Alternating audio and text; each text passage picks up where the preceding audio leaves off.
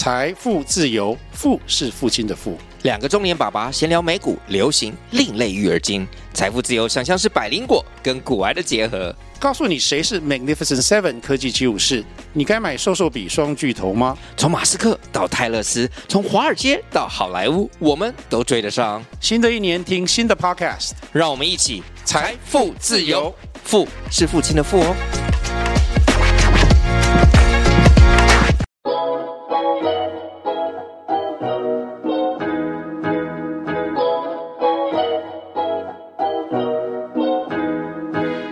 好，欢迎收听设计师爱看房音频节目，我是安琪拉。节目主要访谈各个专家达人，分享买房大小事、投资理财和斜杠收入，透过轻松有趣的对话，帮助你学习房产知识，让你买房不后悔。继上一次啊，我们的婉兰律师跟大家分享如何避免装潢纠纷。还有呢，就是如果你遇到了装潢纠纷的话，到底有哪些注意事项？如何保护自己？婉兰律师在上一集讲了非常非常多。那么这一集呢，就是直接来让律师分享他实际碰到的装潢纠纷案例，跟安粉们讲一下。我自己就直接没列大纲了，就纯纯聊天。婉兰律师就直接大肆的讲说他实际碰到的案例是怎么样的状况的。那我们就来欢迎婉兰律师。好，谢谢谢谢安琪拉。对啊，我觉得就是上一次其实我们聊了蛮多那个装修纠纷的问题嘛。嗯，但是我觉得实际上，因为我们事务所其实主要是那个做比较多的非讼事件嘛，就是我们会去帮人家拟合约啊，然后等等做点法律顾问等等。但是在我们也会承接一些诉讼的案件，嗯，然后。在诉讼案件中，其实真的装修纠纷就蛮多的，所以我觉得这个真的是呃，实务上蛮容易遇到问题的。对，所以呢，其实我觉得直接透过实际案例去了解说，啊，每一个案例会发生什么状况，未来我们至少知道我们要怎么做准备啦。没错，没错，从别人那个惨痛的经验中，我要吸取教训。别人踩过的坑，我们只要避开就好。对啊，我第一个想要跟大家分享是，我觉得我最近有一个经手过有一个案件，然后我真的就觉得哇，天哪！就是他是一个呃，他怎么讲？他找了一个呃认识的朋友哦，设计师。我们这个我的这个客户他是呃算是屋主。然后他要装修呃一整栋的，下面是工厂，然后上面是他们自宅自住这样子，嗯，所以那个金额是蛮大的。好，那假设说一开始呃假设估八百万好，其实这个金额远远超过这个啦，对，但是就不要讲得太特定这样子。八百万不便宜耶，可以买一栋房了。没错，其实那个金额更大。然后呢，好，假设我们一开始他就说他先他先请那个他的朋友做了一个那个设计的。委任契约嘛，那他就是抓他的预算哈、嗯，比如说他就说，那我这个就是八百万，那八百万之后呢，后来就呃约也签了，然后后来就决定要给他做，可是这个妙就妙在他们都还没有开始签那个工程嗯承揽契约书哈，那怎么没有签合约？就是一般我不知道大家知不知道那个流程，一般我们会先签那个呃设计委。契约书嘛，然后确定要委托，然后你的这些内容啊、图说你都满意，然后你可能他估的价钱预算你也觉得 OK，那才会再签一个工程承揽契约书，然后给这间设计公司做嘛，对不对？嗯嗯，对。那结果他他还没有签工程承揽签约书之之前呢，就开始做了。所以开始做之后呢，那个呃设计公司这边就开始跟他请款，比如说啊这个马桶要进来了，然后就跟他请多少钱，然后这个卫浴设备要进来了，就开始给他请多少钱，然后就这样子一路请请请，就已经付了几百万喽。嗯，然后 然后后来到了要签这个工程承揽，中间才开始要签工程承揽契约书。然后工程财产契约书的这个价格呢，好，假设他又签了这个八百万好了，那他就觉得哦，就差不多嘛，跟当初预估的差不多，对，所以就继续做，结果做做做，后来又追加，结果追加呢，追加了一千多万。就是就是有点越来越夸张了耶，超过一半。对，然后他才觉得不太对，怎么会这样子？然后越追越多，然后后来他才没有签那个追加工程，嗯、然后才停下来。那在这中间，他已经依照那个工程承揽契约书已经付了可能至少三四期款项了。对，后来就是双方就发现不太对嘛，然后才发现根本就是有一些是福报的，比如说他追加的那些工项。在他本来的工程展览契约书里面就已经有了，然后他又把它拿来做追加啊，是那个单一的人故意而为之吧？对，应该是有一个人是故意在背后搞鬼的。对，就只只能说这家厂商他其实就呃，我觉得就是不够诚信啦。嗯嗯，因为后来其实这个这个案件后来都因为就是有打打诉讼嘛，所以我们也花了很多钱去做鉴定，请那个建筑师工会鉴定，花了几十万。那也是经过认证的，有福报这样子。对，而且。更扯的是，他中间不是有一段时间，就是他已经开始付嘛，就是他开始编什么卫浴设备，他就边付钱嘛。对，那部分不是付了几十万、几百万，然后那些东西全部都不在工程承揽契约书的范围内哦。啊，那是在哪里呀？他跑哪里去了？就很惨，所以最后最后这个这个呃屋主他就是花了大概比他本来预算多两倍的钱。嗯，对，但是都。还没有做好，然后也还还是很多的瑕疵。好、啊，那现在怎么办啊？现在有解决吗？是换了厂商呢，还是就是直接停摆了？呃，后来应该就是停摆。那那这个部分，因为我们就不付钱了嘛，然后变成是那个呃设计公司那边要来请款，嗯，所以他就告我们。对，然后他告我们之后。我们就是开始跟法官说，这个根本就是他腐烂啊，等等，然后就开始走诉讼这样子，嗯，也是很麻烦嘛，对，哇，这真的很麻烦哎，这样子应该拖都拖个一年以上了吧？哦，不止哦，这个东西它好像他们其实从一百零六年就开始说要做这件事情，然后一百零七年就开始施作，然后请款等等。所以你看到现在也五六年了，那屋主的房子到现在好了没啊？我觉得可能还是可以使用啦，嗯、但是就是一定是不满意嘛。对对，这个真的还蛮夸张的啦。诶，那除了这个就是业者本身不诚信以外啊，你有没有遇到其他的案例呢？我、哦、还有另外一个案例是我觉得很蛮特别的，就是嗯，它是一个那个录音室。的装修纠纷，嗯，对，那所以这个它其实就是呃，因为我们的事务所其实有蛮多这个娱乐圈的客户嘛，嗯，是。对，所以会也会也会有那种呃专业的制作人啊，那他们要请人来装修房子，那他装修的目的就是为了要打造一间专业的录音室，嗯，对，那结果没有想到这个呃对方他其实呃就是监工跟设计能力其实都是不足。对，那事后事后才知道，其实感觉就是比较像是会讲大话这样子。哦，就是不是那么专业啦，就想要接案子。对，结果后来就我觉得真的好惨哦。我看那个在帮他们写状的时候，都觉得天哪，好可怜。就是他们不只是漏水，就是他们只要梅雨季节，就是地板啊什么全部都会渗水。天哪！对，他们都还要拿那个脸盆。在录音室里面拿脸盆滴水，很惨很惨。然后整个他就说整个录音室里面都是霉味，然后根本就不能放东西。他就是不止不能当录音室，他连一般的储藏室都没办法。到底是怎么用的啊？他那个防水工程到底是怎么弄的？对，很惨。然后，然后再来就是，而且那时候就想说啊，算了，那个漏水的部分他没有能力就就打住这样子，就想说他们就另外请，然后再做。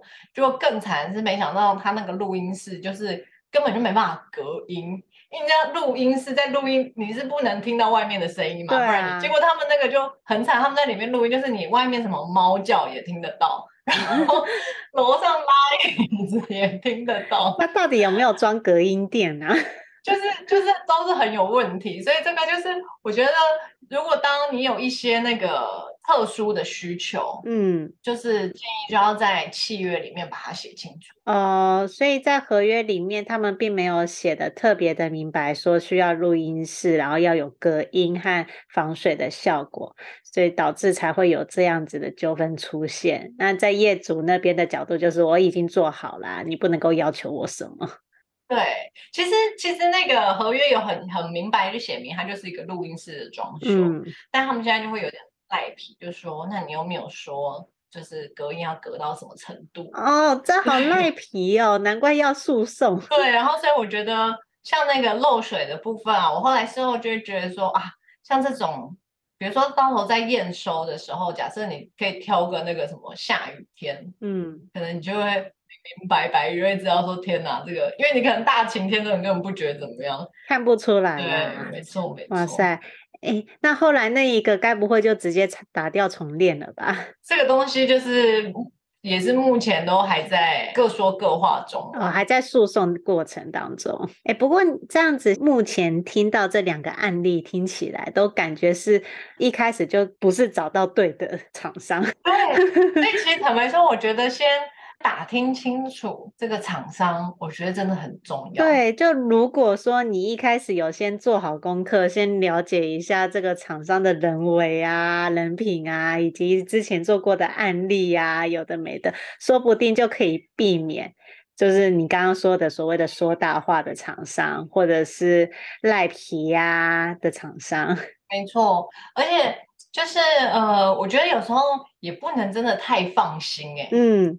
第一个哈，听起来就像是太放心啦，就想说，哎，八百万都丢给你，你就可以马上搞定好一切。结果呢，就是加加加福报了，可能又多加了四百多万，才发现，哎，发生什么事情？而且就是人家要什么，然后你就给什么，然后也没有去核对说，哎，他现在出具的东西到底是什么？对，甚至后来就是我们在打诉讼过程中，我们就核对那个资料嘛，就是他们在呃请款。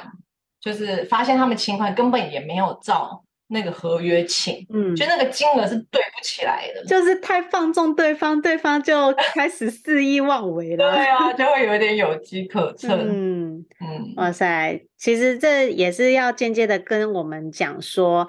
会有这些装潢纠纷啊，双方都是有责任的啦。对，然后我觉得站在那个律师的立场，我我自己是呃有想到说，其实如果我们在那个契约中啊，我们去把它约定说，比如说这个工程范围跟内容，我们是可以经过双方。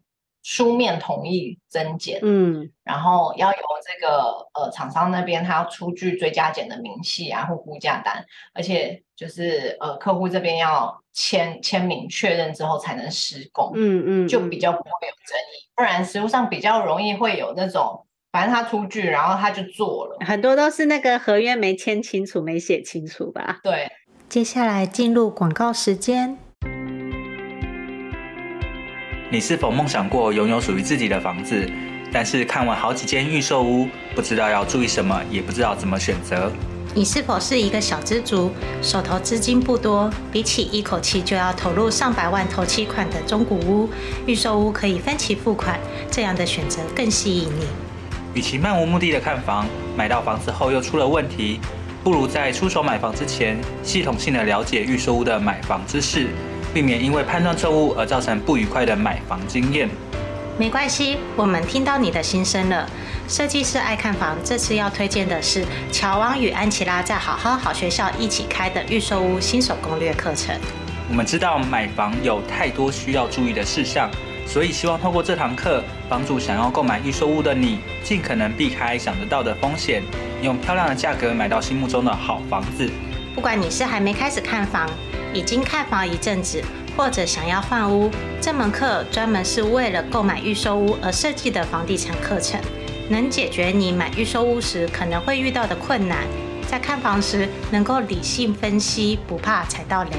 这门课的第一章会教你如何先做功课，带你了解行情、判断需求，并且算出预售屋从签约到交屋的所有费用，让你可以合理评估财务状况。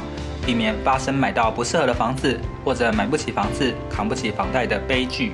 第二章会教你到接待中心现场看屋的注意事项，你可以知道如何拆穿话术陷阱，看懂平面图的玄机，并且问对关键问题，才不会一直被代销或者建商牵着鼻子走。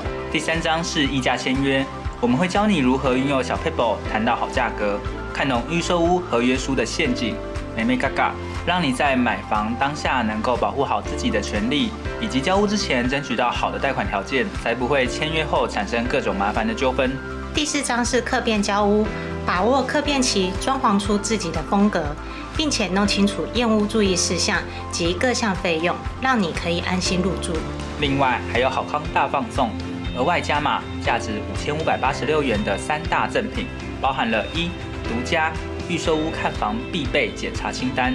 二、新手必备买卖合约懒人包；三、一键搞定合理房价筛选表。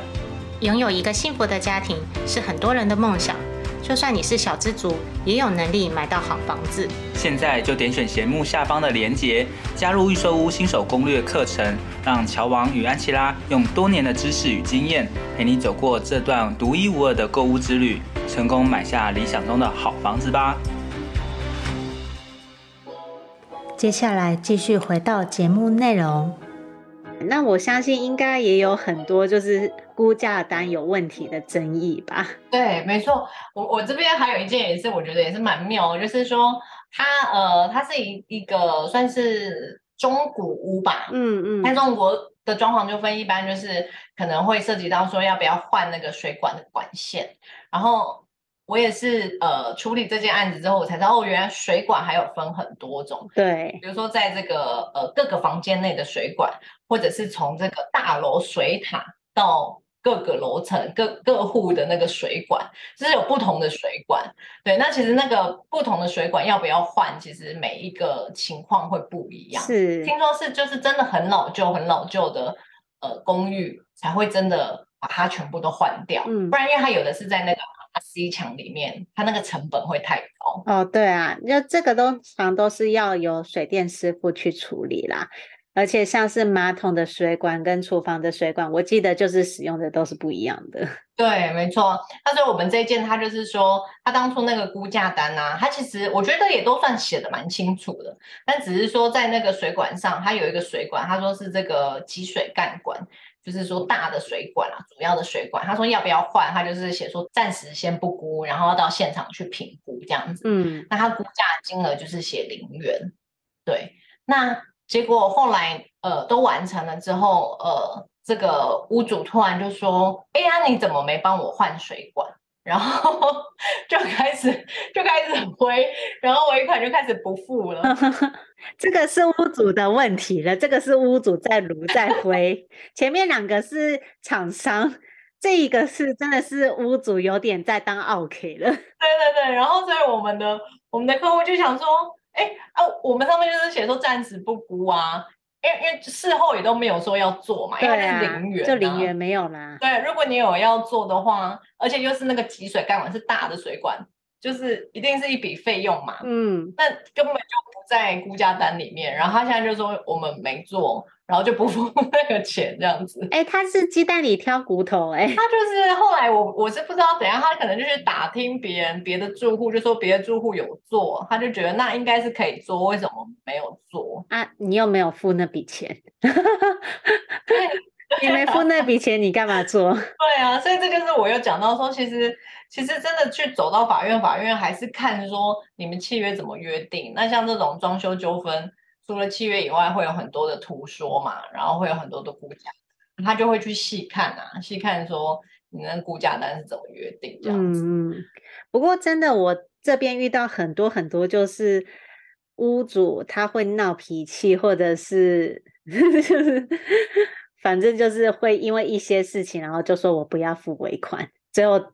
到最后都是告上那个调解委员会那边去。对对对，没错，对啊，所以其实其实这个也要跟屋主沟通一个观念，就是说，其实法律上来讲说，如果说是有瑕疵哦，比如说什么你收边没有收好这种，就是你是你钱还是要付的，只是说你有一些请求权，你可以请呃厂商来帮你修缮，嗯嗯，或者是厂商没办法修缮，你自己请人来修，那请厂商赔那个钱，那你不能因为。有瑕疵就不付尾款，这个是两回事。但是很多人都是因为有瑕疵而不付尾款，哎，这个怎么办？就是，我觉得也是也是这个沟通的问题啦。像我我的那个设计师的客户啊，他就是也会说，其实他们在跟这个客户聊天的过程中，他们自己就会有一个感知能力，就会有警铃了，警铃发作。对对对，所以如果他们觉得不太妙的，有时候他们可能就不接了这样。可是很多时候可能都是到后面才会发现不太妙啊。对啊，没错，这很难呢。我们自己都很难辨别这是好人还是坏人的。真的，我觉得就是行行都有行行的难处这样子。嗯嗯，而且其实我觉得大部分的人都是好人，只是说有没有人是比较贪小便宜的。嗯，对，或者是。或者是真的那种鸡蛋挑骨头，对对，那这个很看人性呢。对，所以后来我们就也是有在帮客户再重新看一次他的那个工程合约，嗯，然后尽可能帮他完善，就是可能会帮他呃帮他规范说，帮他重新拟说，比如说这个呃确认完工之后，你就要付尾款，但是你你可能在多少天，比如三十天以内，你可以请厂商帮你呃把它处理好，嗯，那如果真的还是没有处理好，你可以。可能扣这个尾款的十趴啊，通常尾款会是整个工程价款的可能大概十趴嘛。对对，那这个十趴乘以十趴，大概就是其实就是百分之一啦。嗯嗯嗯。那对于设计公司来说，就会觉得啊，算了，这个这个百分之一的钱就 就算了，给他去好了。对啊，因为确实，呃，如果说是以估价单写暂不估，或许说，哎，到了现场评估后，确定不需要做的时候啊。他又可以再跟屋主再次沟通，然后呢，填一份合约，说这个确定不实做。对，没错，比较比较明确的做法会是这样了，就是我觉得可能有时候大家就会漏了，因为毕竟那个呃施工的工项很多嘛。对对。但是如果比较仔细的做法，就是如果你呃估价单上面有写暂不估的，那你现场评估之后确认不做。哦，那就可能可以去更改一下那个部分，然后双方签名，嗯嗯，那事后就比较没有问题。那这个案例的话，是因为刚好业者跟屋主之间有对话记录，所以呢有存证证明说他们确定没有施作这一个水管啊。厂商不否认啊，厂商就说我们确实没做啊，因为我们估价单就没有说要做。嗯、对对，那客户那边就会说没有，你当初有说要做啊。对，那厂商这边就会说哦。我们能换的都换了，就是一些比如说浴室的水管啊，嗯嗯，地下的那个都换了。但是你讲的那个是在就是 RC，就是结构层里面的水管，那个成本很高的，对对。那通常没必要，不太需要去换，所以就也没换。嗯嗯。那我猜确实，也许在这个沟通的过程中。可能有认知的落差吧，对啊，客户就说哦，你说要帮我换水管，那应该是全部都要换。嗯嗯嗯，我觉得沟通真的很重要哎，我很多的那个装潢纠纷问题环节都是出在沟通认知上面，因为毕竟装潢实在是太专业了。嗯、那一般的屋主呢，大部分的屋主，包含我在内了，都不会了解这些工程到底。呃，有多复杂啊，还是说多简单啊？到底可以从哪里偷工减料，还是怎么样做的？真的都无从得知。没错，所以我觉得真的好像最好的方式就是，真的就是可能要多打听哦。对啊，这样子听下来，要多打听优良厂商啦。对那对厂商而言呢，就是要看这个人 跟他的磁场合不合。我只能够这么说，很多就是要靠那个，靠那个他们的感应力，靠感应力跟直觉，第六感，靠他们的悟性。对，就是站在一起，然后就觉得啊，感觉不舒服，好不跟他合作之类的。对啊，但我觉得有时候真的还是免不了啦，就是纠纷，那该碰到的还是会碰到啦。我觉得就算是。呃，即便是屋主人再好，或者是厂商人再好，然后做再良心，都一定会碰到纠纷。没错，没错。所以我觉得现在当律师的，就会觉得蛮有意义的，就是会觉得啊，我的工作就是在帮助那个好人，就是尽量不要被欺负，先帮他们。就是比如说合约帮他们看好啊，然后让他们尽量可以避开一些雷区这样子。哎、欸，真的真的很重要哎，不是很多人都说人一生当中一定要认识三个朋友吗？律师、医师、会计师。我也觉得哇，真的是行行行行那个叫什么，各行各业都需要我哎。真的，就是拜托你要帮忙看一下合约啊，确认一下这是不是 OK 的。对对对，没错没错。啊，当当然啦，如果大家对于，如果你真的碰到装潢纠纷的话，你也欢迎到底下资讯栏去找 婉兰律师。希望希望大家不要碰到，希望能够不要碰到，希望你们不要碰到律师 啊。婉兰律师可以帮你核对一下你的那个预售屋合约，这是没问题的。你确定要买房之前，对，我可以帮你看一下那个有没有，就是通常魔鬼都在细节里嘛，没错。我可以帮你说有没有哎哪边条款。就是有时候，哎、欸，有时候多个两个字，多个几个字就不一样了耶。而且他们都很文绉绉，有时候明明是中文，但是你就是看不懂。没错没错，我们就是喜欢把它写的一副就是。哎，对啊，为什么你们法律都那么喜欢把它写的那么像文言文啊？就是要这样子啊，没有啦，就是有时候就是我觉得因为法律的东西很精准，嗯嗯，就是有时候差那么一两个字，意思就不一样。或者是哦，还有一件事是因为有的时候就是你为了要避免将来到法院上嘛，所以你要你要预先就是你可以知道在法院上可能会出现怎样的状况，对，你要事先把它避免掉，嗯，对，或者是像有一些这个呃，我们说举证责任呢、啊，要谁来证明这些，就是你先把它约定好，其实那个成那个什么胜败，其实在一开始就决定了，了解。那就是希望现在听这一集音频的安粉们啊，可以的话，不要因为装潢纠纷的问题而跑去找婉兰律师。没错。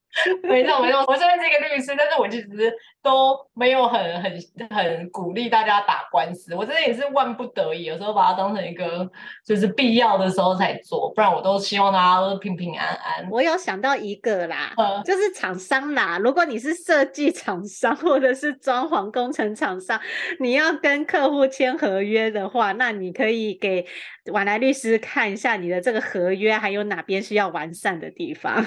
没错，没错，厂商来看就是最划算啊，因为我们帮他看完一个合约之后，他以后就用那个公版合约去签就好。没错啊，那个预防总胜于发生事情，还要在那边劳心劳力。对，没错，没错。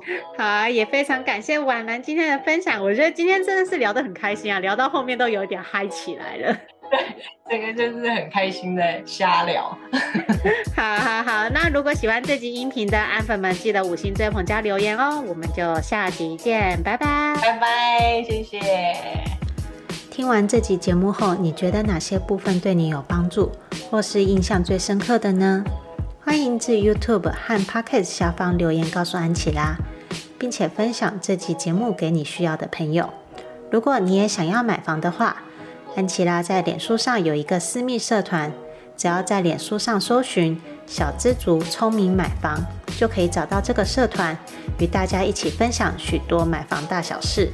如果你喜欢这集音频的话，记得在 Apple Podcast 上订阅并五星追捧加留言，或者在设计师爱看房的 YouTube 频道上按订阅追踪，并且开启小铃铛。谢谢大家的收听，我们下次见，拜拜。